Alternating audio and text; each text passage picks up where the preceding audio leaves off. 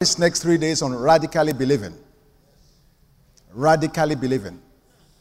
And I truly believe that when we get to the point where we just don't merely believe in Jesus, but we come to a place where we believe Jesus, our lives will be radically transformed. We've said this, and we're saying this again. One of the critical reasons for which we fast is to subject our natural flesh and to allow the Spirit of God to take ascendancy, supremacy, so that we can experience in this physical realm all the blessings that God already has for us as believers. Amen? Amen? So let's begin the journey tonight. John chapter 3. John chapter 3. Verse 16. We are most familiar with these passages, but I, just want us to go over them. For God so loved the world that he gave his only begotten Son, that whoever believes in him should not perish, but have everlasting life. For God did not send his Son into the world to condemn the world, but that the world through him might be saved. Now, is that not amazing? To know that God did not send Jesus into the world to condemn the world. That's amazing. That's, that in itself is so powerful. We don't have time to unpack that tonight. The world is God's creation. And God is making it clear to us that He didn't send Jesus to come and condemn what He created. No, He didn't. He didn't.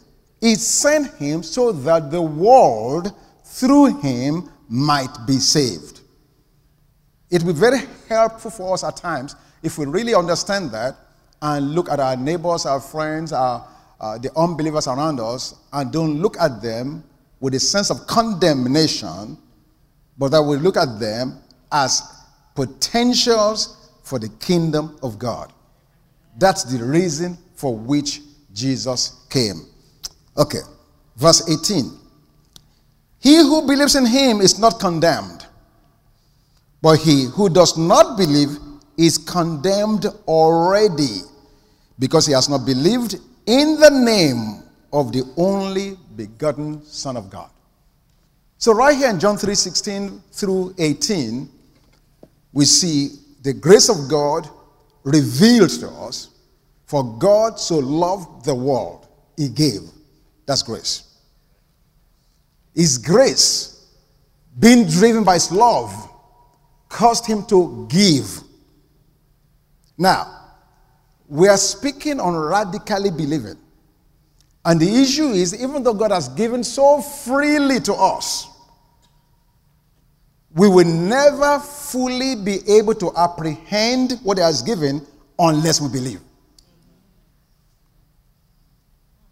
Unless we believe. For God so loved the world, He gave. And then the Bible goes on to tell us, He gave His only begotten Son, that whosoever believes. So the condition to receiving what God gave is believing. Is believing. Believing is the condition to receiving what grace already provided.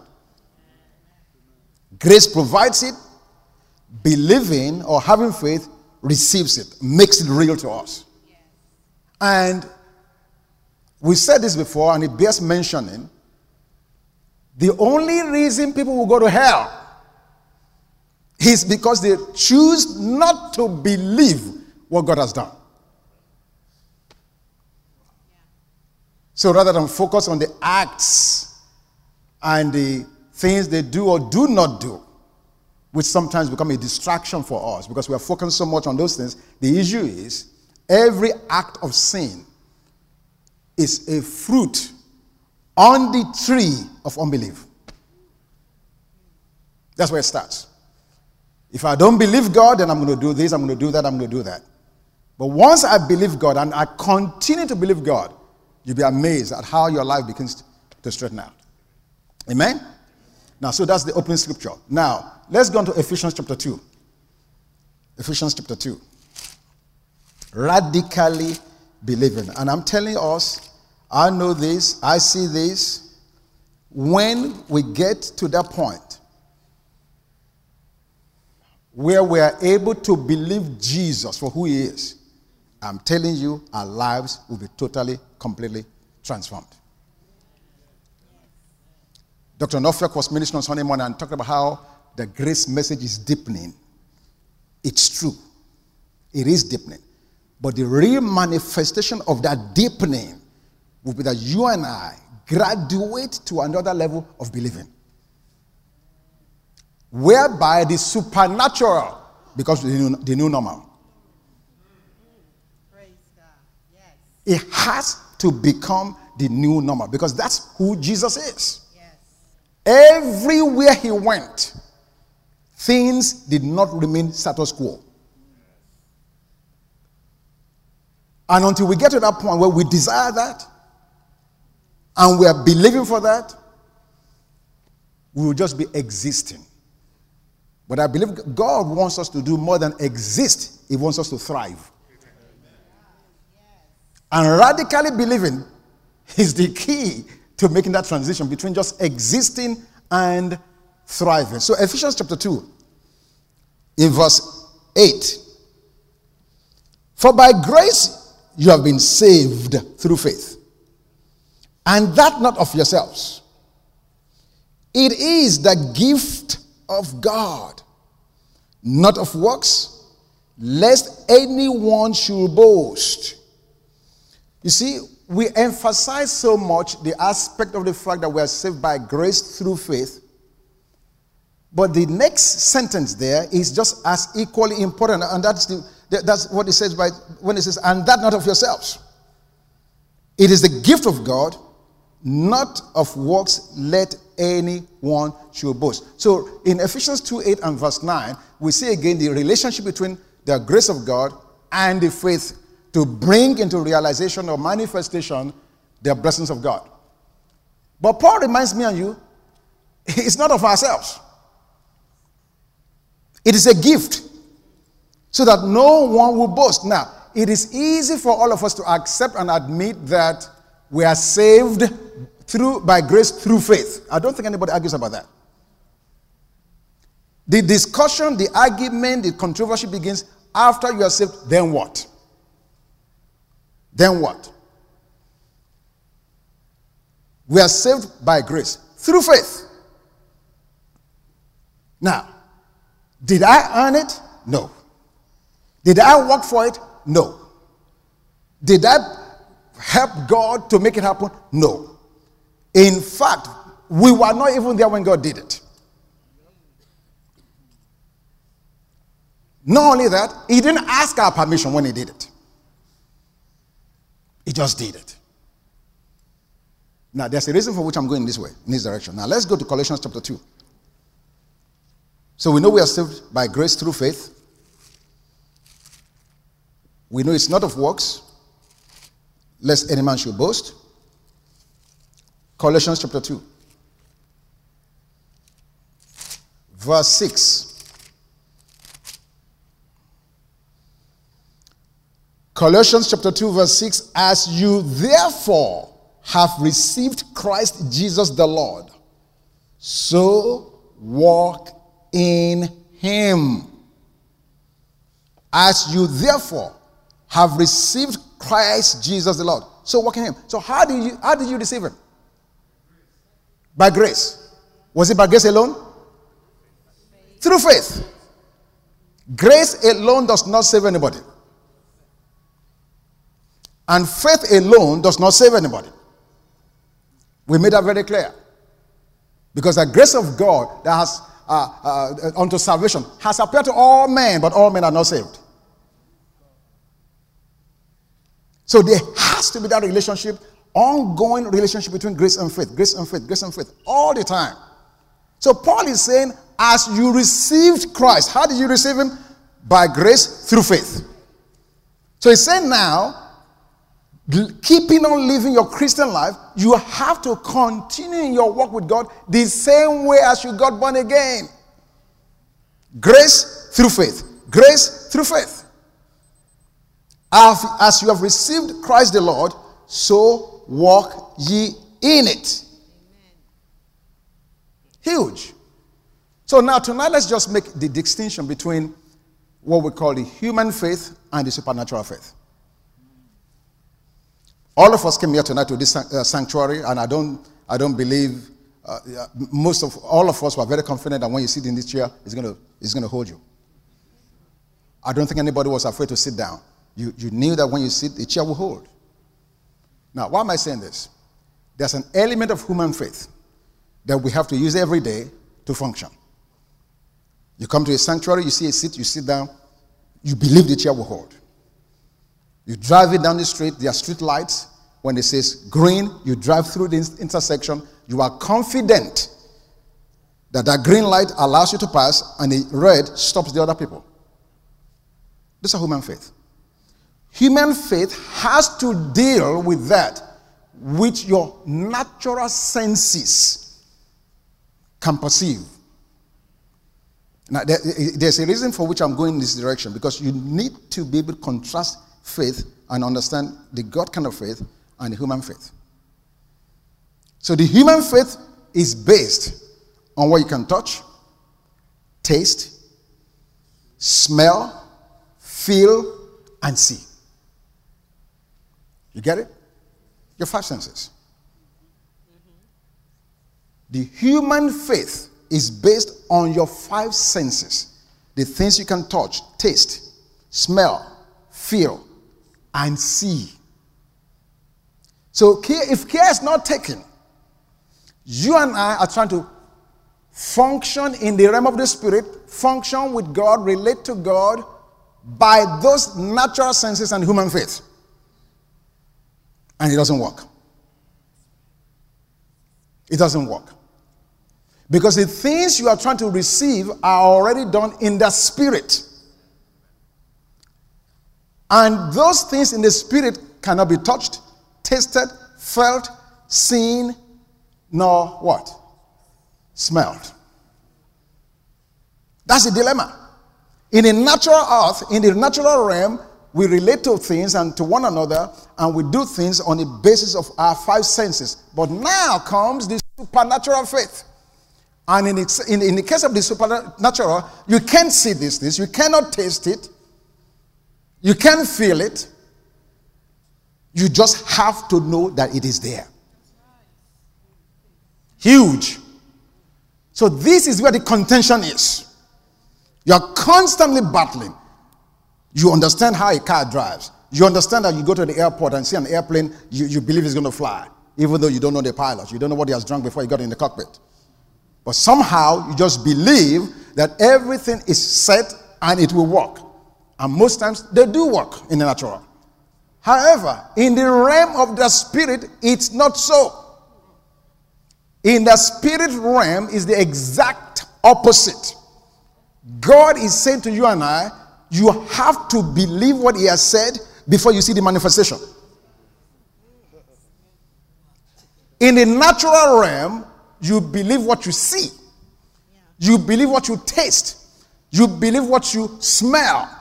You be, of course, you, I mean, a, a, a woman walks in the room wearing a nice cologne, you smell and say, wow, somebody just walked in. And of course, contrary, if somebody with a terrible BO walks in, say, my goodness, something's happening here. You move away because you smell something. But in the spirit realm, it is not so. And this is this is the critical difference between supernatural faith and the natural faith. With God, He calls those things that are not as though they were.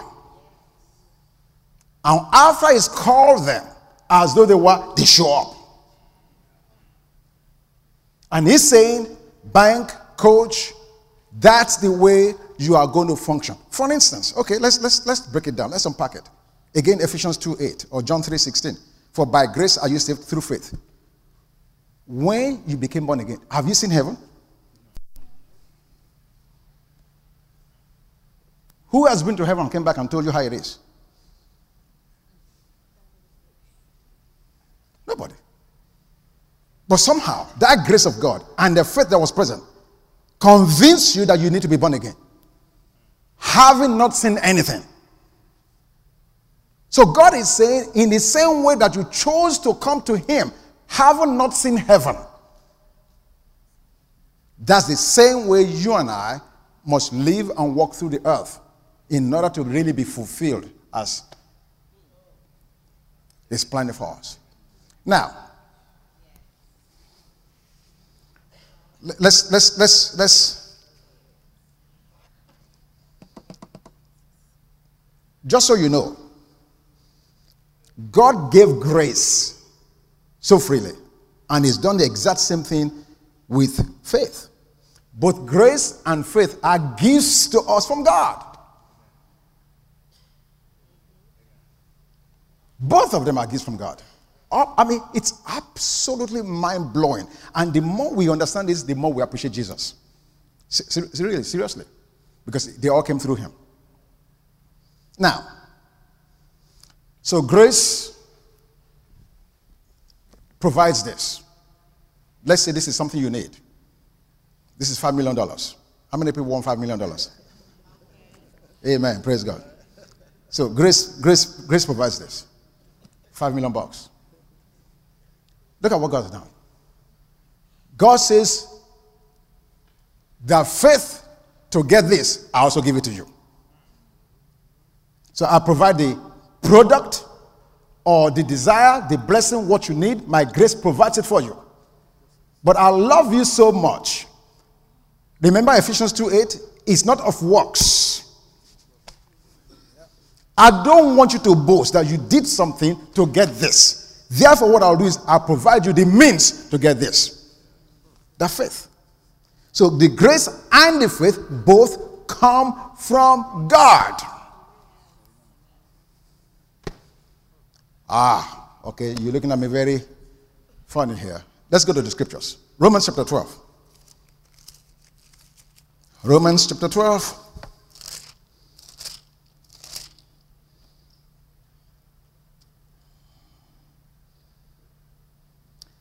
Give this to me in King James translation, Romans 12 3.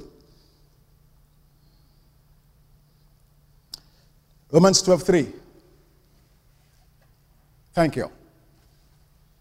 For I say, through the grace given to me, to every man that is among you, not to think of himself more highly than he ought to think, but to think soberly according as God had dealt to every man what? The measure of faith. The measure of faith. Every man or every woman, no one is exempt. The moment you got born again, God gave to you the measure of faith. You have it. It's in you. Every man, every woman that's born again has the measure of faith. All the faith you will need for the next 99 years, you have it right now. You have it. Well, in the mouth of two or three witnesses, let every word be confirmed. Give me Galatians chapter 2, verse 16, also in the KJV. Galatians 2.16. Thank you. Wow, that was quick. Look at what it says. Knowing that a man is not justified by the works of the law. In other words, it's not of yourself. You didn't do anything to get it. Okay? But by the faith of who? Not your faith. You are justified not by what you did or did not do, but by the faith of who? Jesus. So, does Jesus have faith? Does his faith work? Absolutely. Absolutely. You are justified by the faith of Jesus Christ. Even we have believed in Jesus Christ that we might be justified by the faith of who? Just as I spend His grace, I'm also spending His faith.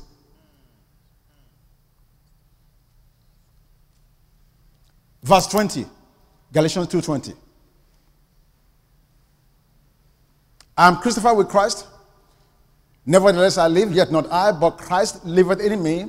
And a life which I now live in the flesh, I live by the faith of who? So, what faith are you living in? What faith have you and I been living on? You see, because if we are striving and saying we want to get faith to do X, Y, Z, that could be the reason we are getting frustrated. Because it's never intended to be so. That faith is already given, is in us already, and God says, take and use from what I've already given you. Don't try to manufacture your own faith because your own faith cannot, will not deliver the things in the spirit. Amen? One last scripture Galatians chapter 5, verse 22. But the fruit of the Spirit is love, joy, peace, long suffering, gentleness, goodness. What comes next? Faith. So if you have that Spirit of God, is faith already in you? Yes. Yes. And God put it in you because He knows you're going to need it to get what grace has provided. Yeah. You already have it. You already have it. Now, oh my goodness. I'm trying to see how to move on. L- let me look at one more scripture and then I'm going to do some things. Philip, Philemon chapter 1. Well, there's only one chapter actually. Philemon chapter 1. Book of Philemon. It's after Second Timothy.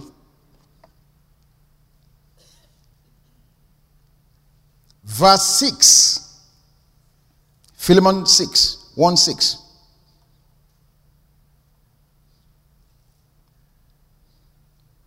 Okay, it says that the sharing of your faith may become effective. How will my faith become effective? What will happen to me to make my faith effective? Here, here's what Paul says by the acknowledgement of every good thing which is in you in Christ Jesus. Ooh, that's huge. That's huge. In other words, if I want to release the faith that's in me through the Lord Jesus Christ, I've got to acknowledge that it's there. That's how my faith becomes effective. I've got to acknowledge what God has placed in me. That's what the scripture says.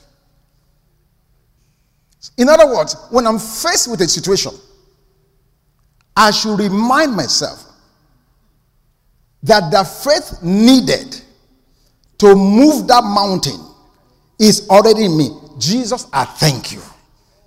Because the faith of the Son of God to make me effective in this situation is already in me. I thank you for your faith that's in me right now.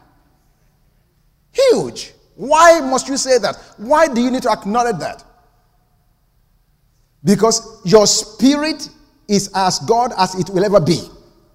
Nothing else needs to be added to that. Your spirit is perfect, it's complete, it's holy, it's righteous. Everything as God is already in you, in your spirit, when you became born again.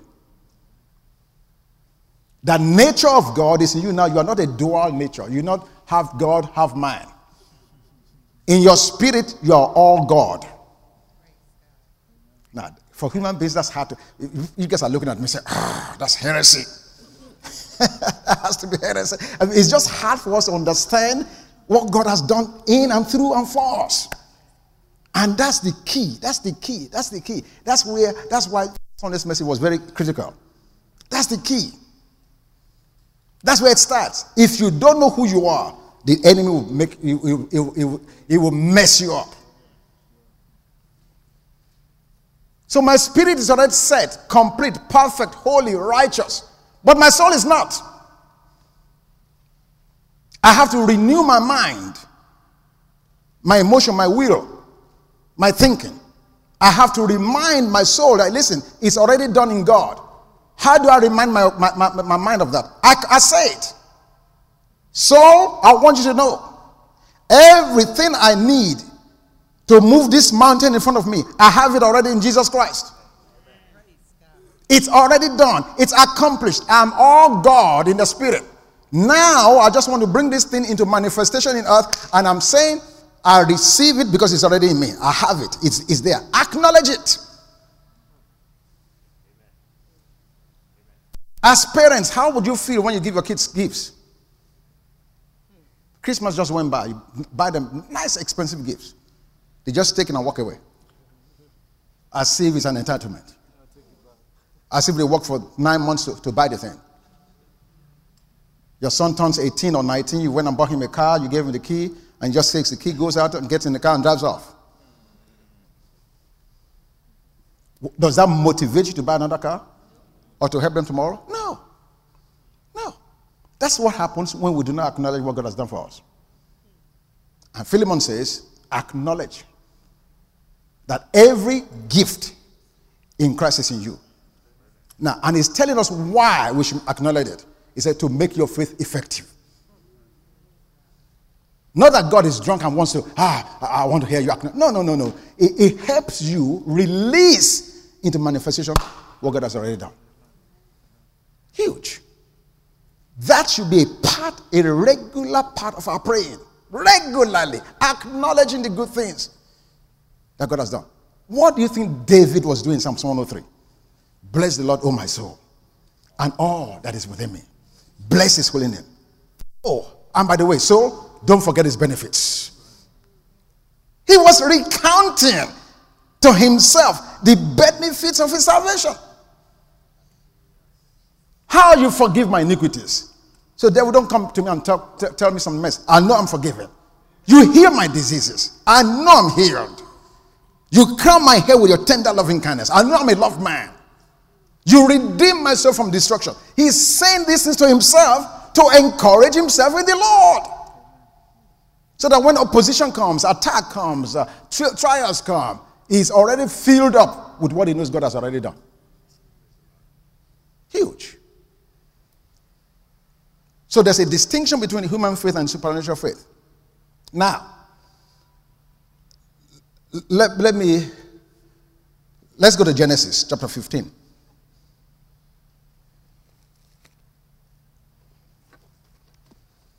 Genesis 15. So we already made, make it clear that supernatural faith acknowledges those things which are not manifest as though they are. And usually, all the things we are trusting for, they are like that. I'm trusting God for promotion. Promotion is not here yet, but I see it through the eye of the Spirit. I'm trusting God for my business to prosper. So things may not look good right now, but I'm trusting for it. And in trusting for it, I'm seeing in the Spirit something that's not happened yet in the realm of the physical. Genesis 15. Verse 2. But Abraham said, Lord God, what would you give me, seeing I go childless, and the heir of my house is Eliezer of Damascus? Then Abraham said, Look, you have given me no offspring. Indeed, one born in my house is my heir. And behold, the word of the Lord came to him, saying, This one shall not be your heir, but one who will come from your own body shall be your heir.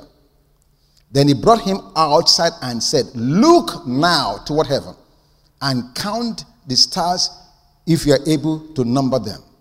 And he said to him, So shall your descendants be. Amazing. God brings Abraham out and said, Look, into, look up into the heavens. Count the stars. And as, this, as numerous as the stars are, that's the way your descendants, descendants are going to be. Now, can you imagine Abraham actually going through that exercise? I wonder where it stopped. One, two, three, four, five. I mean, he would have counted and counted and said, there, there, there are not enough numbers to finish counting this stuff. So obviously, God was not asking Abraham to see with his natural eyes. So God is trying to teach Abraham how the supernatural faith works. And that's the key for me and you. That's the transition point. We have to be able to see in the spirit. Because what you see in the spirit, you can bring into manifestation. Yeah. So God wanted Abraham to say, Abraham, can you see what I'm seeing?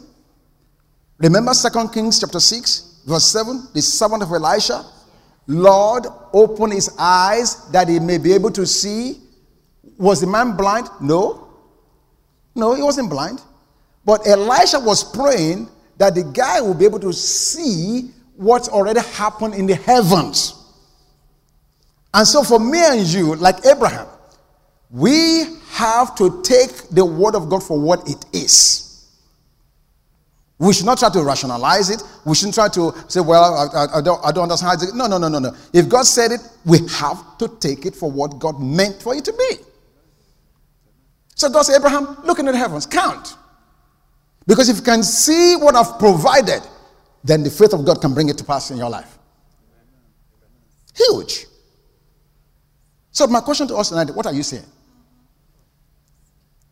What are you saying? Are you so earthly bound that all you can see is the natural things you can see, taste, feel, smell?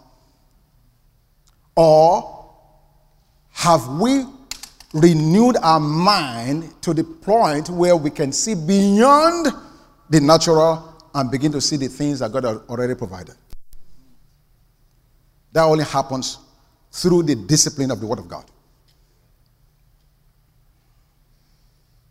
That's the only way it happens.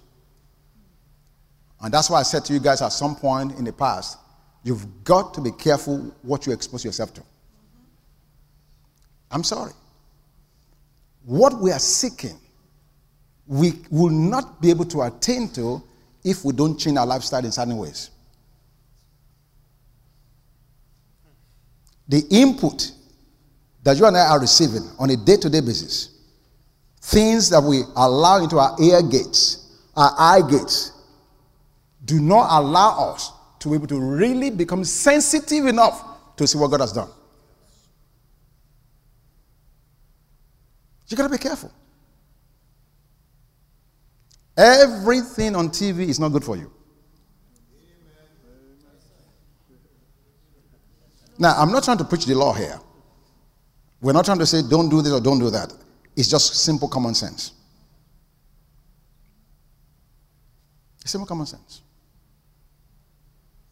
Those things are created by the world to cause you and I to be earthly bound.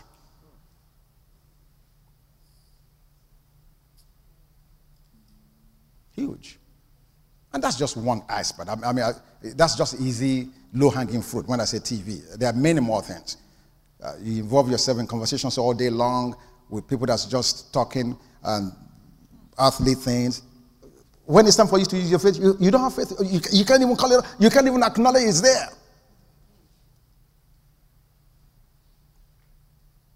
Huge. Now, the reason for that. No, Paul talks to Timothy. He said, Be instant in season and out of season. There's a reason for that. Let's look at it. Let's look at it. Uh, Genesis 17. Genesis chapter 17.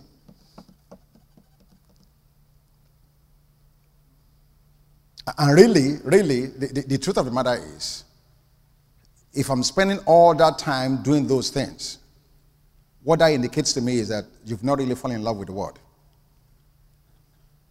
Because when you fall in love with the world, with the word rather, word, W O R D, word, Jesus, those things will become strangely dim.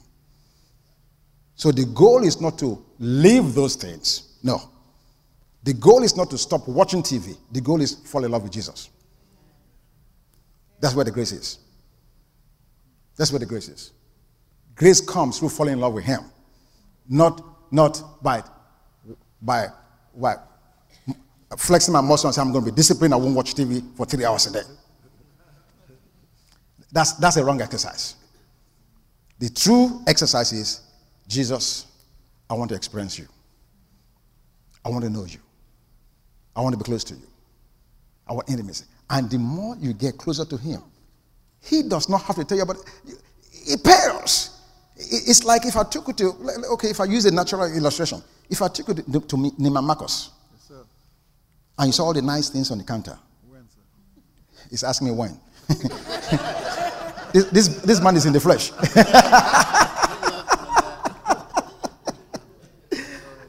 you, you don't see the goods at Neiman Marcus. Shoes that cost $3,000, ties that cost 895 shirts that 1200 you admire that, you soak that in, and then you go to, I don't want to mention a name because I don't know, I don't know, I don't want to offend anybody. Then you go to another store where you find a shoe there for seven ninety nine. Especially when you have the means to buy all those things at Neiman Marcus. The truth is, once you start shopping at Neiman Marcus and you have the means to do so, this other store that's selling goods for seven ninety nine, you probably will never go there again.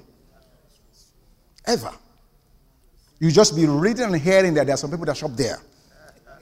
That will no longer be your portion. That's exactly the way it is with Jesus. You don't participate with Jesus and go back and do these things. The reason I'm still doing these things, I've not gone into participation with Him yet. That's the point. So I'm not making stop watching TV a goal. No. I'm making Jesus my goal. Because when I get him, or when he gets me, yeah. it's a different story. It's a different story. So now, Genesis 14. Genesis chapter 14.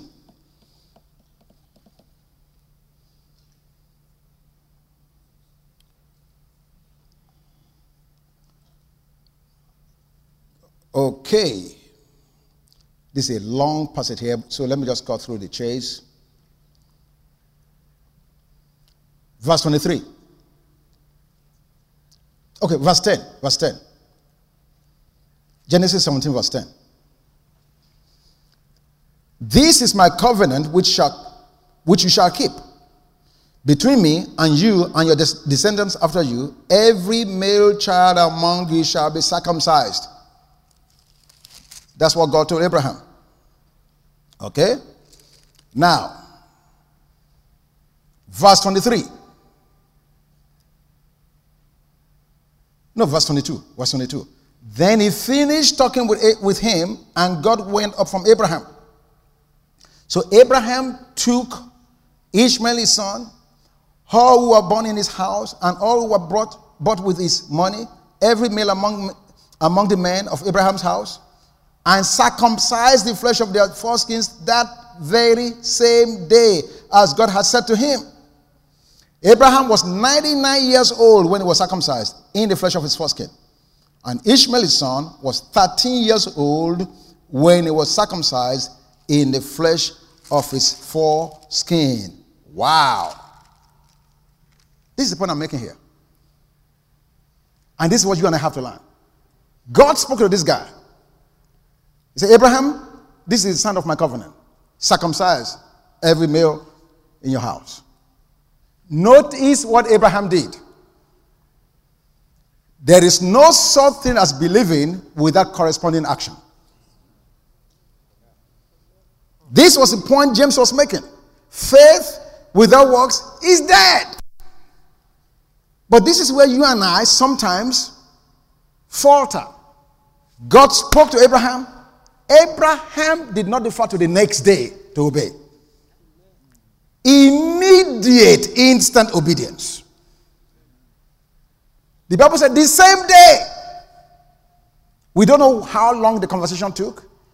We don't know if it was at midnight, 3 a.m., 2 p.m. We are not sure. But the point here is there was an urgency. There was power in the word that God spoke to him to enable him to get upon the what he needed to do. And that same powers are available to you and I. But the problem is, problem with us sometimes we just we linger. God spoke it. Ah, that was that was a good word. Good word. Ah, coach, did you hear that? That was good. Tomorrow we'll see what we can do about it. When tomorrow comes, the power is no longer there to do it.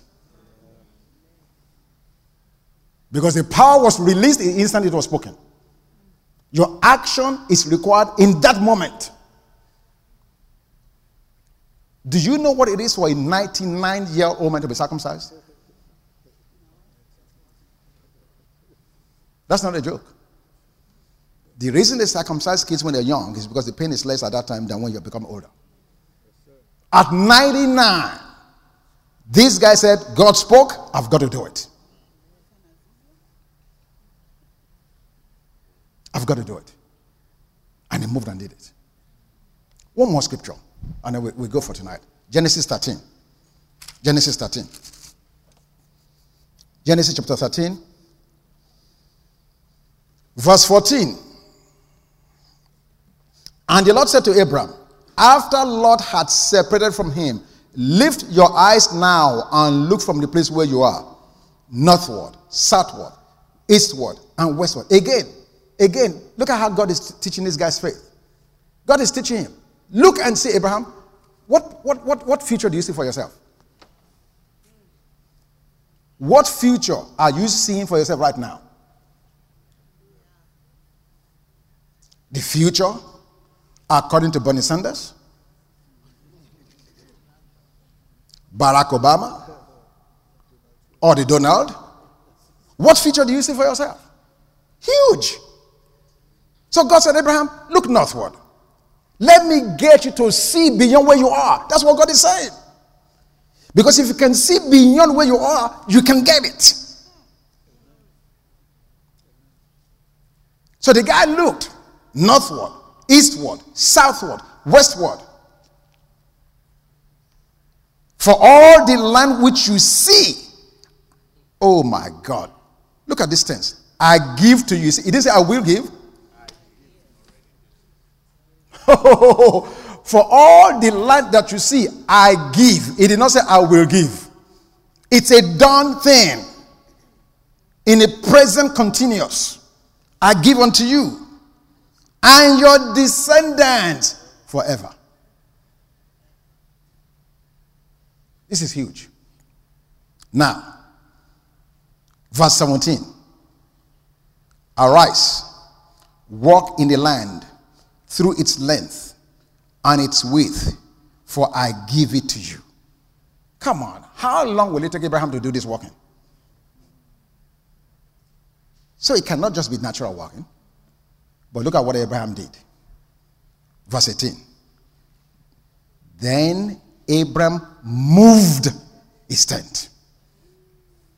that was his response to the word that God faith. God spoke. Are you moving? You see a future for yourself, but are you moving? You've got to move. You've got to change position. You've got to do something. You've got, you've got to believe God. What corresponding action can symbolize my obedience to what I'm hearing. Abraham moved his tent. When he did that, what he said to God is, I believe you. I'm not going to park in the same place, pray and say, God, when are you going to do it? How long will it be? Oh, God, move. Oh, God. No, God said, move. You move.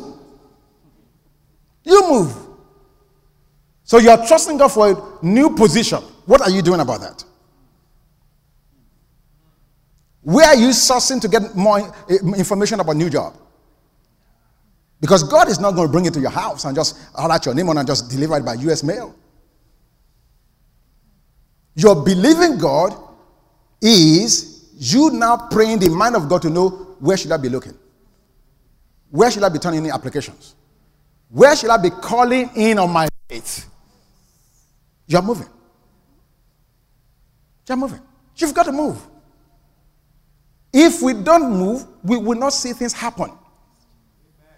These signs shall follow them that believe. It follows.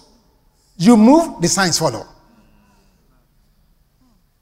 But you are parking in one place, there's no place for the sun to follow.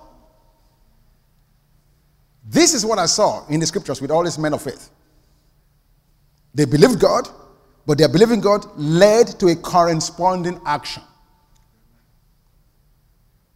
When Jesus tells the blind, go wash in the lake. The guy could sit down there and argue with him, man, I'm blind. How can I go and wash? I can hear some of us arguing with Jesus. You want me to go wash? Don't you understand? I'm blind. I can't see. But the guy said, Go wash. And as he went, they were healed. They were healed. We need to make the transition from just believing in Jesus to believing Jesus. He gives us both the grace and the faith. The goods and the means to procure the goods both are gifts from God to us. All you and I have to do is to get up and make it happen.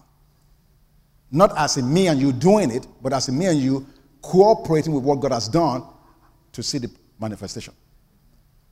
If you don't see it in the realm of the spirit, more than likely you will not be able to bring it into the realm of manifestation. It's done already. Can we stand to our feet tonight? Can we just acknowledge that God, according to uh, Philemon 1 6,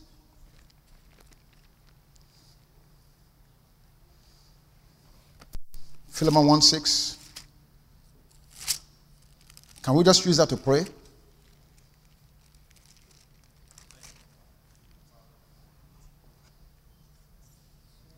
Can we just acknowledge tonight that every good thing is in me and you in Christ Jesus? Every good thing. What is it? What is it? What is it? James tells us that every good gift and every perfect gift they come from above from the father of lights in whom there's no variableness neither the shadow of turning in other words god cannot change it's not going to change I am the Lord and I change not. What is it tonight? God, we acknowledge that you have given us every good thing in Christ Jesus. We make that acknowledgement. We acknowledge what you have done. You are the one that began a good work in us. You are the one that will perfect it. You are the one that's finishing it. Thank you, Father God, tonight that we make that transition into radically believing. Lord, you know every man and every woman here under the sound of my voice. You know exactly where we are. I pray tonight, my Father God, in Jesus' name, that you speak to our hearts, not just in your spirit. What actions must we be taking to move our tent from the place of stagnancy, from the place of complacency, from the place of contentment? What actions should we be taking? Help us to see tonight. Open the eyes of our understanding that we may see, Lord God, in the realm of your spirit, those things which you have already prepared in our behalf. You said, The eyes have not seen, ears have not heard, neither has it entered into the house of men the things which you've prepared for them that love you. My Lord and my God, by the power of your spirit. Thank you for opening our eyes. Like the servant of, of Elisha of old, our eyes are open tonight. We see the glorious blessings of God that's already available for us. We bless you tonight, my Father, my God, because you are a great God. There is nothing lacking in what you have done for us. Thank you, Father God. Open our eyes. Help us to apprehend. Help us to see. My Lord God, we look unto heavens tonight. We look northward, southward, eastward, westward. We see your provisions. We see your provisions, my Lord God. Like David said, you daily load us with benefits. Lord, we walk in the fullness of every benefit that you've made available for us, Lord. In the name of Jesus, we believe you at your word. Oh, you are a God that does not lie. You are not a man that you should lie. Neither the Son of Man that you repent. Have you not said it? Would you not do it? And so, Father, we thank you. Thank you, Father God, that signs and wonders do indeed follow us. In the name of Jesus, that we lay our hands on the sick and they recover. My Lord God, we thank you for the manifestation of your gifts of the Spirit in and among us because that's who you are. Thank you, Lord God. We bless you tonight. We praise your name. Thank you for every man and every woman. Thank you, Father God, as we come together tomorrow night. Thank you, Lord, for testimonies that you're preparing us right now. In the name of Jesus. We are never ever going to remain the same. We are changed by the power of your spirit. Thank you, Father God. We bless you, Lord Jesus. We bless you, Lord Jesus. Thank you, Father God. You know respect of person. You are no respect of person. You did it for Abraham. You did it through Moses. You did it through Paul. You did it through Peter. You are doing it through us. In the name of Jesus. Lord, we thank you that every need in this house is met. Every need, my Lord God, small or big, no matter how it is, in the name of Jesus, every need is met. In the name of Jesus, we break the power of the evil one over the lives of your people. We come against the evilness of unbelief. In the name of Jesus, we demolish unbelief among us. In the name of Jesus, we're a trusting people. We're God, people that trust God and believe God. We thank you for the faith of the Son of God that is at work in us. Thank you, Father God. We honor and we bless you now forever. In Jesus' name. Amen. Amen.